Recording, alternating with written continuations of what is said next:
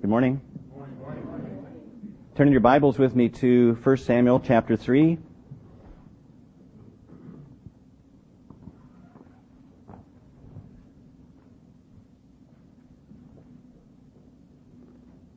First Samuel chapter 3. We're continuing in our study of the life of Samuel, and we drew some important lessons from the childhood of Samuel last week. We said that the Lord preserved his testimony in times of darkness.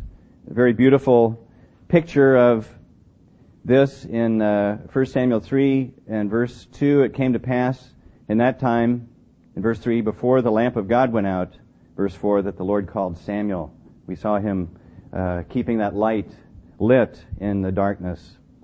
We saw the Lord sustaining life in a hostile environment. He took this young boy, Samuel, and uh, and nurtured that life, quite uh, separate, quite apart from the surroundings uh, around him, the world. He was able to grow and flourish. Reminded us of the Lord Jesus as a root out of dry ground. And then finally, we noted that the Lord tested his servant. He uh, he revealed to Samuel who Eli really was, and then he had Samuel expose Eli for who he really was, face to face a large task for a young boy, but um, Samuel passed the test. Today we'd like to pick up in uh, 1 Samuel 3 and verse 19. so Samuel grew, and the Lord was with him, and let none of his words fall to the ground. And all Israel from Dan to Beersheba knew that Samuel had been established as a prophet of the Lord. Then the Lord appeared again in Shiloh, for the Lord revealed himself to Samuel in Shiloh by the word of the Lord. Verse 19, um, the Lord permitted none of Samuel's words to fall to the ground or to fail. The test of uh, God's prophet is that whatever he speaks in the name of the Lord shall come to pass. In Leviticus, there's a very stern warning to prophets that um, if it doesn't come to pass, then the prophet is um, is put to death. But we see that the Lord permitted none of these words to fall to the ground. Why? Because Samuel spoke the word of the Lord, and God would not allow his word to fall to the ground or to fail. Let's um, turn to chapter 7, 1 Samuel chapter 7. Uh, Samuel's been established now as God's prophet in Israel. The um, we remember in our study of Eli that uh, the Ark of Testimony had been captured by the Philistines. Eli was killed, his sons were killed, and um, the uh, Philistines didn't do well with the uh, with the Ark. It brought them great um, great problems. So they sent it back to Israel, and we pick up in uh, 1 Samuel chapter 7 and verse 1 then the men of Kirjath Jearim came and took the ark of the Lord and brought it into the house of Abinadab on the hill and consecrated Eleazar his son to keep the ark of the Lord. So it was that the ark remained in Kirjath Jearim a long time. It was there twenty years. And all the house of Israel lamented after the Lord. Then Samuel spoke to the house of Israel saying, If you return to the Lord with all your hearts, then put away the foreign gods and the Ashtoreths from among you and prepare your hearts for the Lord and serve him only, and he will deliver you from the hand of the Philistines. So the children of Israel put away the Baals and the Ashtoreths and served the Lord only. And Samuel said, Gather all Israel to Mizpah, and I will pray to the Lord for you. So they gathered together at Mizpah, drew water, and poured it out before the Lord. And they fasted that day, and said there, We have sinned against the Lord. And Samuel judged the children of Israel at Mizpah. Judge here, Samuel judged the children of Israel means that he acted as a magistrate. He, um, he acted in many ways like a modern day judge. He dispensed justice to the nation of Israel. Now, uh, verse 7, Now when the Philistines heard that the children of Israel had gathered together at Mizpah, the lords of the Philistines went up against Israel. And when the children of Israel heard of it, they were afraid of the Philistines. So the children of Israel said to Samuel, Do not cease to cry out to the Lord our God for us, that he may save us from the hand of the Philistines. And Samuel took a suckling lamb and offered it as a whole burnt offering to the Lord. Then Samuel cried out to the Lord for Israel, and the Lord answered him. Now as Samuel was offering up the burnt offering, the Philistines drew near to battle against Israel. But the Lord thundered with a loud thunder upon the Philistines that day, and so confused them that they were overcome before Israel. And the men of Israel went out of Mizpah and pursued the Philistines, and drove them back as far as below Beth Car. Then Samuel took a stone and set it up between Mizpah and Shen, and called its name Ebenezer, saying, Thus far the Lord has helped us. So the Philistines were subdued, and they did not come any more into the territory of Israel. And the hand of the Lord was against the Philistines all the days of Samuel. Then the cities which the Philistines had taken from Israel were restored to Israel from Ekron to Gath, and Israel recovered its territory from the hands of the Philistines. Also there was peace between Israel and the Amorites. And Samuel judged Israel all the days of his life. He went from year to year on a circuit to Bethel, Gilgal, and Mizpah, and judged Israel in all those places. But he always returned to Ramah, for his home was there. There he judged Israel, and there he built an altar to the Lord. We want the Lord to change our lives through the example of Samuel.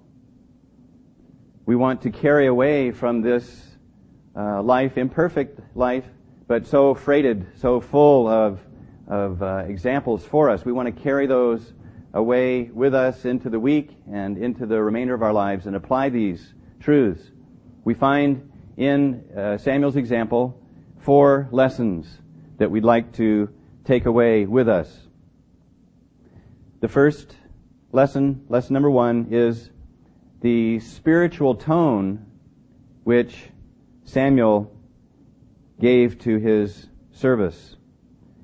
Now, with, um, with servanthood, we address all who would be servants, but this, in the, these uh, chapters that we're going to look at, we see uh, Samuel as the servant leader.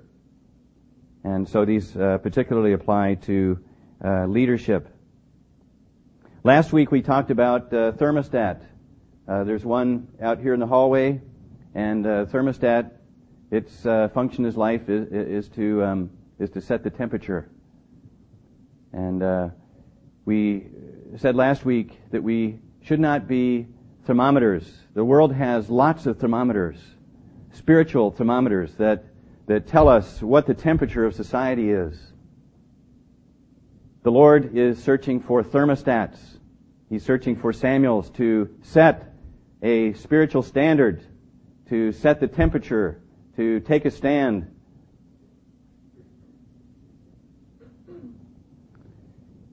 We see in uh, chapter uh, in our, our, chapter here, verse two, that uh, all the house of Israel lamented after the Lord.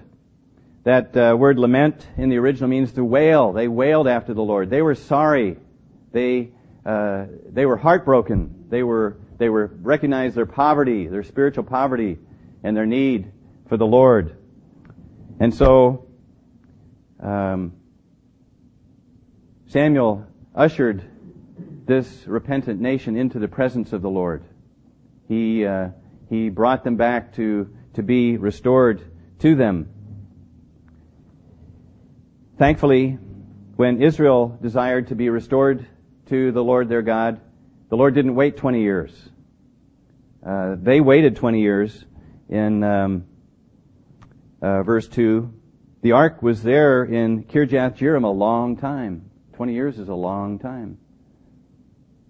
But uh, when the Lord knew of their lamentation, their desire to be restored, he immediately sent Samuel to them. Psalm 86 says, You, Lord, are ready to forgive and abundant in mercy toward those who call upon you. It reminds us of the uh, prodigal son uh, whom the father saw a long way off. He was waiting, he was watching for his, uh, his son's return. The Lord is ready to forgive those who recognize their, their need. We sang that, uh, that hymn just now, uh, Christ receiveth sinful men. Sinners, Jesus will receive. Sound this word of grace to all who the heavenly path, pathway leave, all who linger, all who fall. Come and he will give you rest.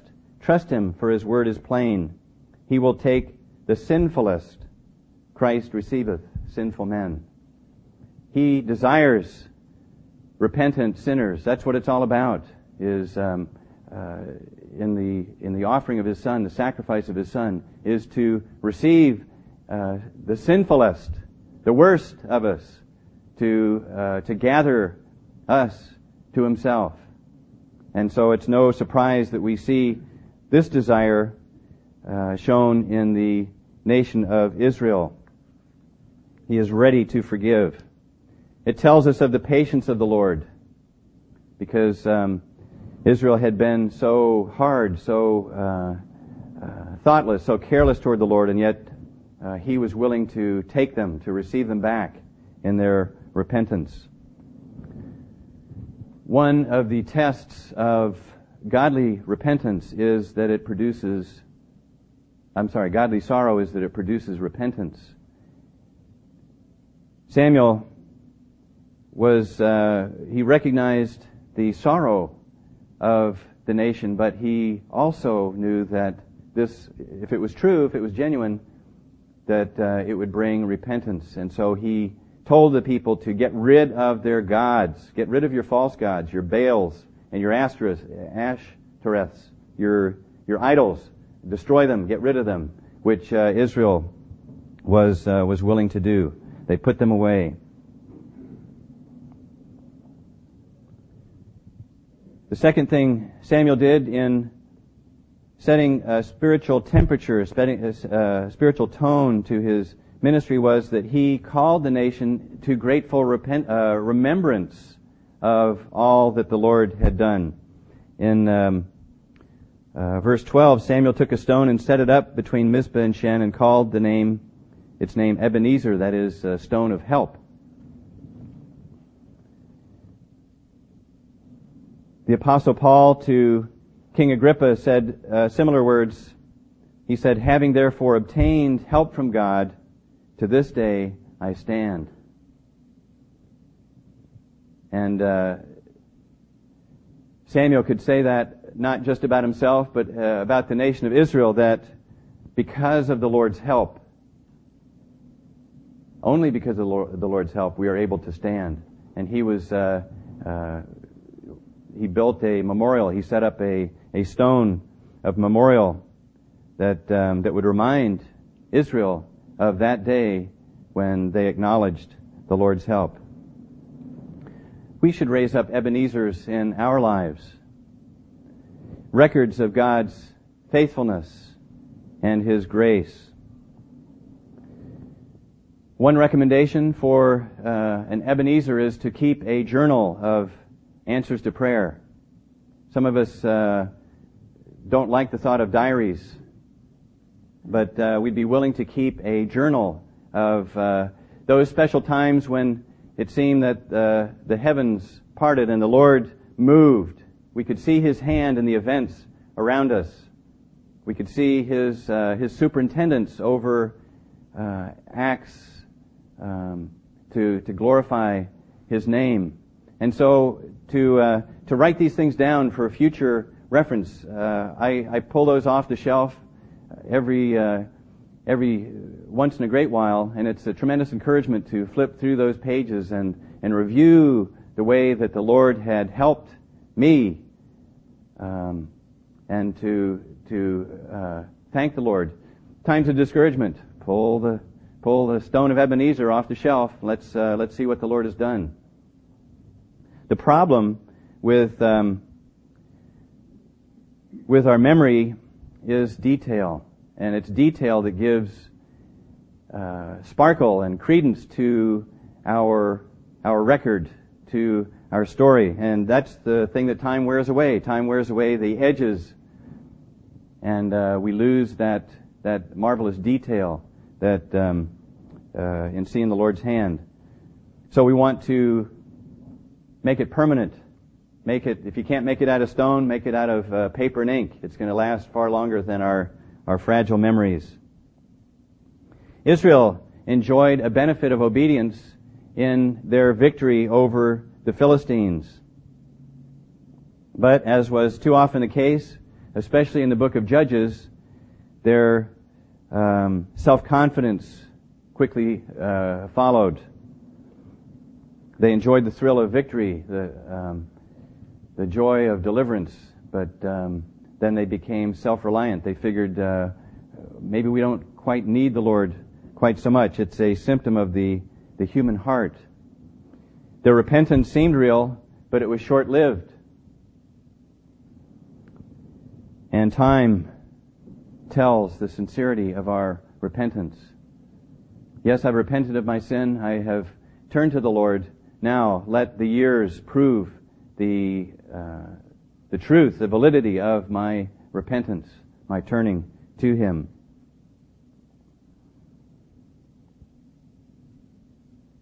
So we have um, Israel rebelling against the Lord in um, chapter 8. Now it came to pass when Samuel was old that he made his sons judges over Israel. The name of his firstborn was Joel. The name of his second Abijah. They were judges in Beersheba.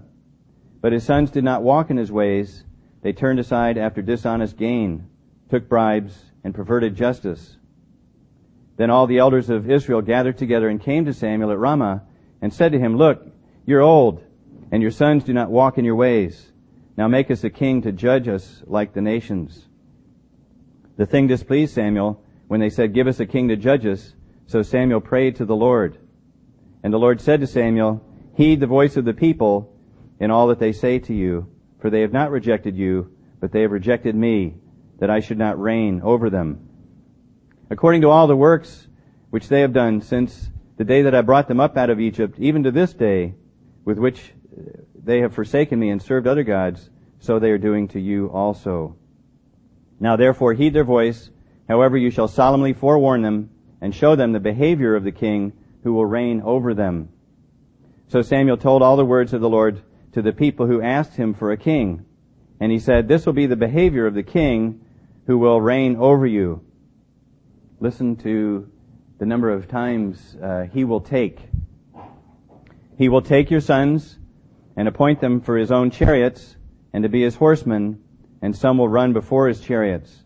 He will appoint captains over his thousands and captains over his fifties.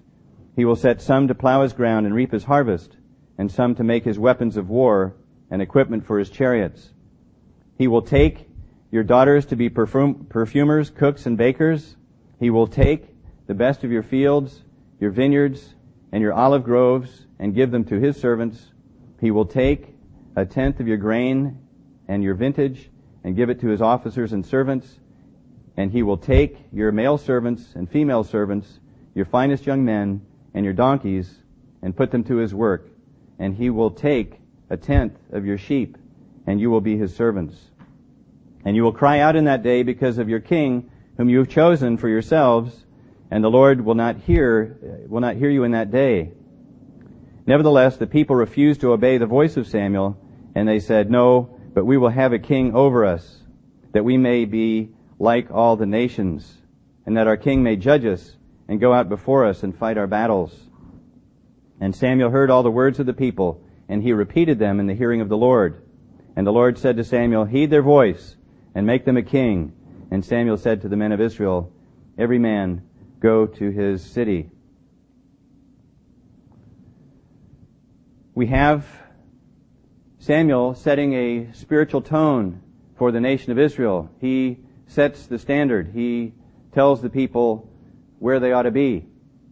And the people respond with, um, uh, initially with uh, gladness, but then uh, their true state is revealed, and they complain against Samuel. It was a legit, legitimate complaint. In uh, chapter 8, verse 1, Samuel attempted to uh, raise up his sons as, um, as replacements, Joel and Abijah, but his sons did not walk in his ways. It was a sad uh, state that um, the sons seemed to follow the way of Eli's sons, Hophni and Phinehas. They were corrupt. They didn't do the will of the Lord. They didn't walk after him. One preacher said, God has no grandchildren. Samuel was God's child, but his sons Joel and Abijah did not belong to him. They were not the Lord's. That's the problem. Samuel, you have sons who are not following the Lord. The solution is give us a king, like the nations. No, that was not the solution. The Lord was their king. The Lord ruled over them and spoke through uh, prophets and judges and uh, led the people through them. Israel insisted on this as the solution to their problem. Give us a king like the nations.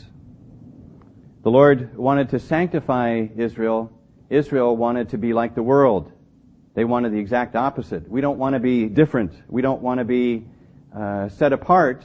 We want to be just like our neighbors. So we'll see what kind of king they get in exchange for the living God. But the Lord comforts Samuel. He tells them in um, in this to heed the voice of the people in verse uh, 7. Heed them in all that they say to you. Because they have not rejected you, but they have rejected me, that I would not reign over them. He says, um, he says three things here. He says, uh, they've rejected me in verse 7. In uh, verse 8, they have forsaken me, and they are doing the same to you also. From an earthly perspective, taking a stand for the Lord and enduring rejection for that is a very lonely thing. Yet the apostle Paul could claim, at my first offense, no one stood with me, but all forsook me. But the Lord stood with me and strengthen me. we take a stand for the Lord. We don't find uh, sometimes the, the support on, on the earth. And this was Samuel's case.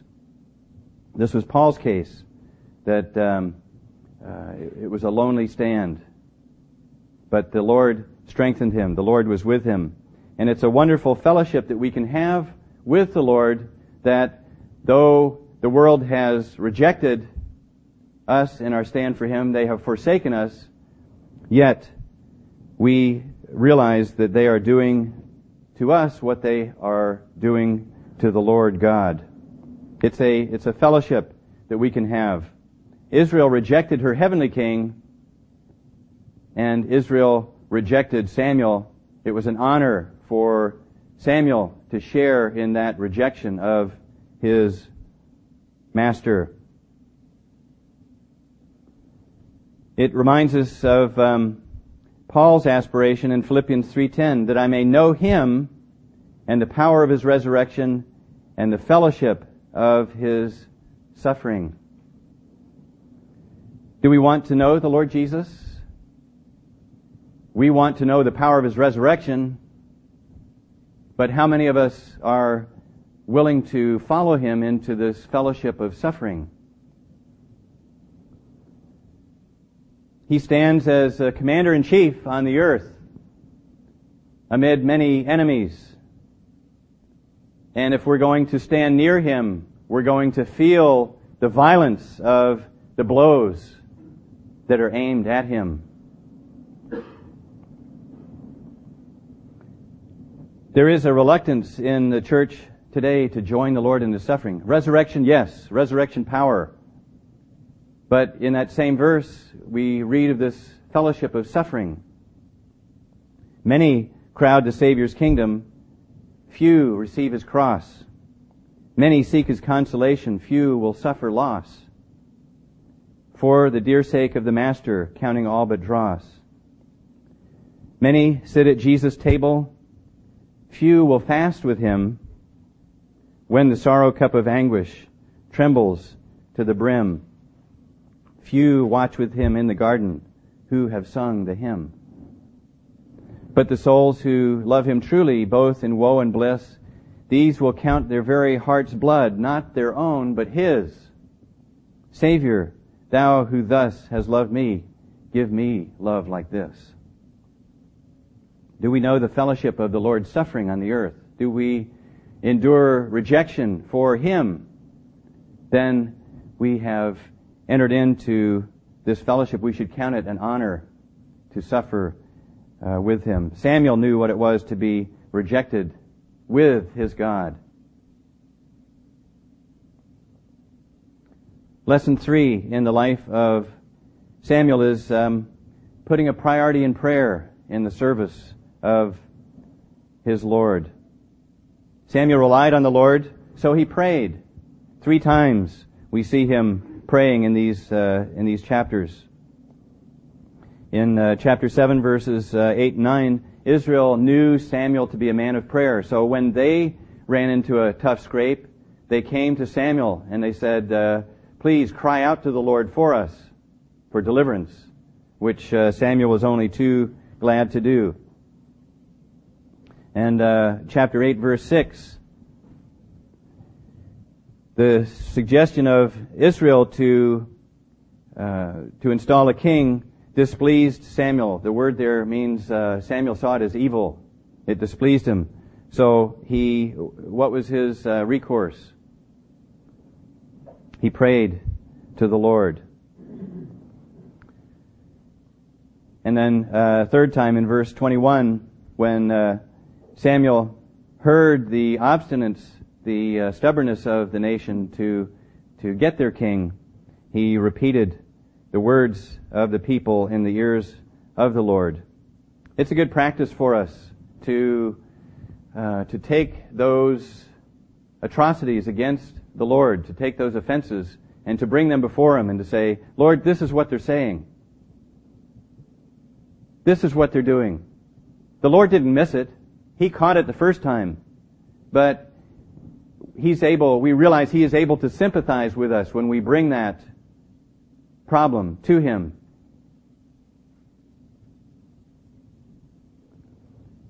Psalm 99 says that Samuel was among those who called upon his name. They called upon the Lord, and he answered them. Why? Why did the Lord refer to Samuel in this way? Because his prayer was effective. We find in um, chapter 7, verse 9, Samuel took this uh, suckling lamb and offered it as a whole burnt offering to the Lord and then cried out to God for Israel. It's a picture of the Lamb of God. When we come to, we come to the Lord on the basis of this sacrifice of His Lamb, then we find a, uh, an open ear, we find effectiveness in our requests. Samuel had that ear. He was, uh, his name means heard of God. Also, uh, the Lord was accustomed to hearing Samuel and answering their pleas. It's, um, it's interesting in Jeremiah 15 that um, the Lord told Jeremiah that I'm not going to be favorable in your request, even if Moses and Samuel stood before me. Could he say that of us? Even if you were to stand before me, I wouldn't grant this request. Samuel was the man who, uh, who had an audience with the Lord because he was a frequent, uh, he was frequently in the Lord's throne room with his requests. Samuel made a priority of prayer in his serving others. Samuel also dealt very humbly with the disappointments of others. We asked Samuel, uh, how do you respond to those who choose for themselves less than God's best? Well, first, uh, in chapter 8, verse 9, the Lord said, solemnly forewarn them. in our serving others, we see people headed in the wrong direction. We warn them very uh, solemnly.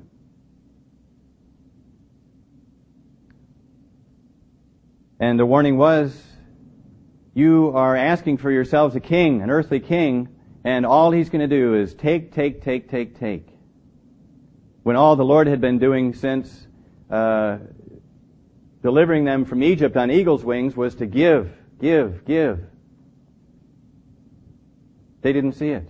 They didn't want it. They wanted a, they wanted an earthly king. They refused to listen to the warning. The people were making a bad choice. God warned them it's a bad choice. The people insisted on making their wrong choice. People make bad decisions today.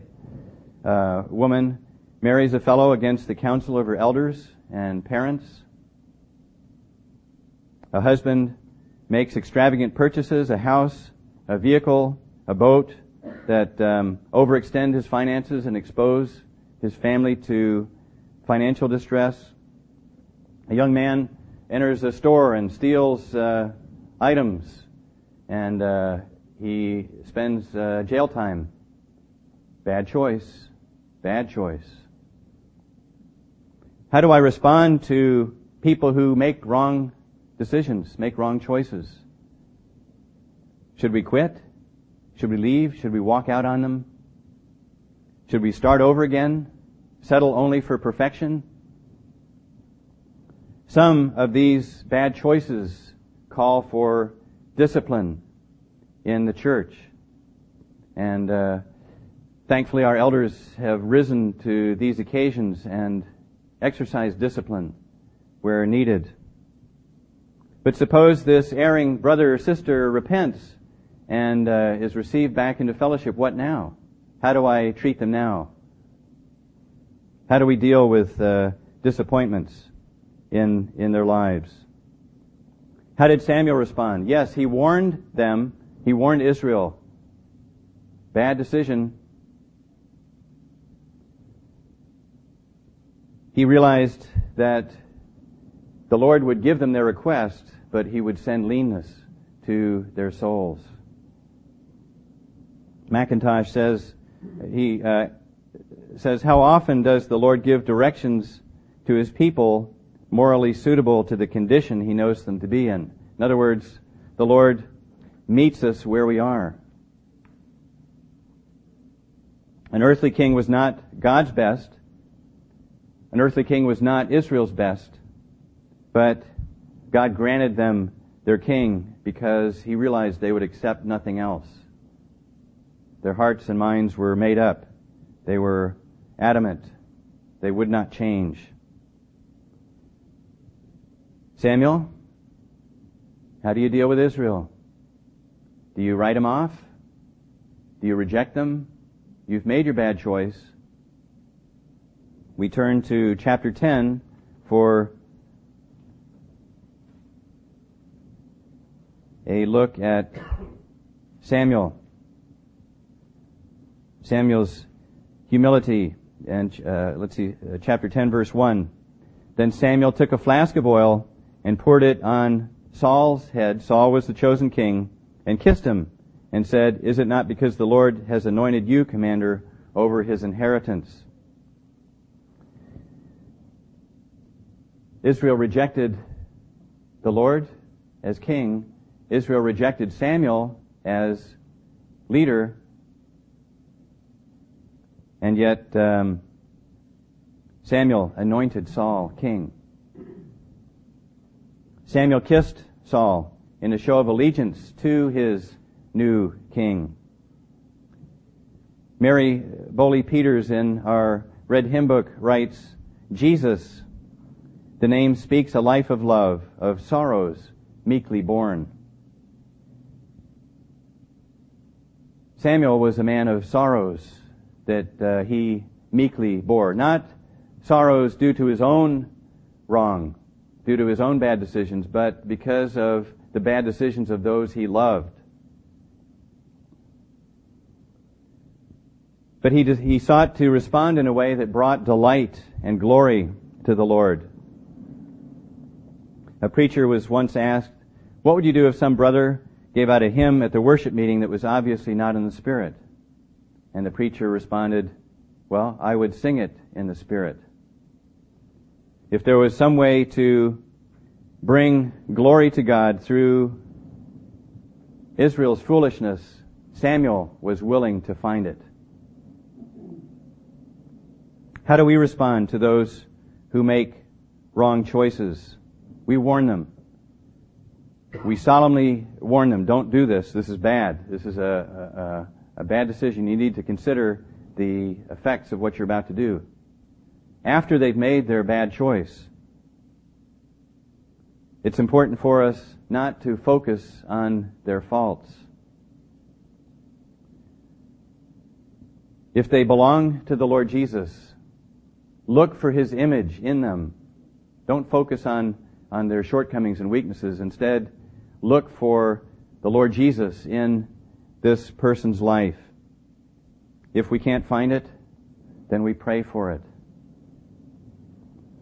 This was uh, Samuel's response to Israel, his response to people who made a bad decision and they're going to suffer for it.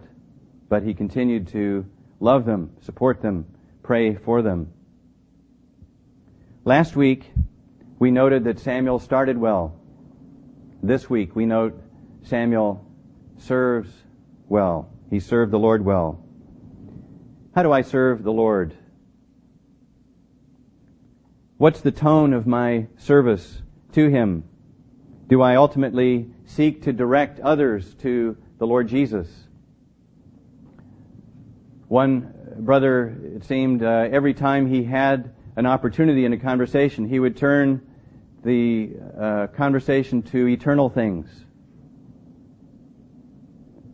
Uh, our brother Bill uh, McDonald, um, when he saw a conversation going wild uh, at the dinner table, I'd seen it more than once. Um, he would uh, he would say, "I've got this verse in Scripture.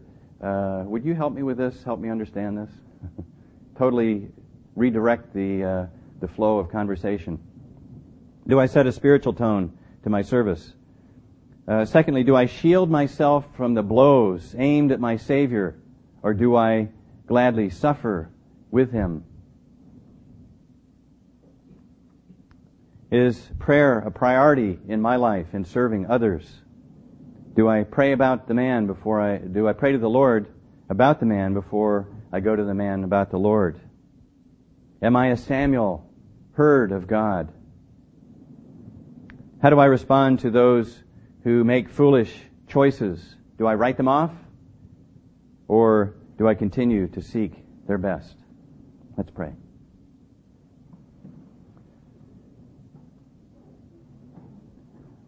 We want to change our lives, Lord, to conform to your image, those of us who know you.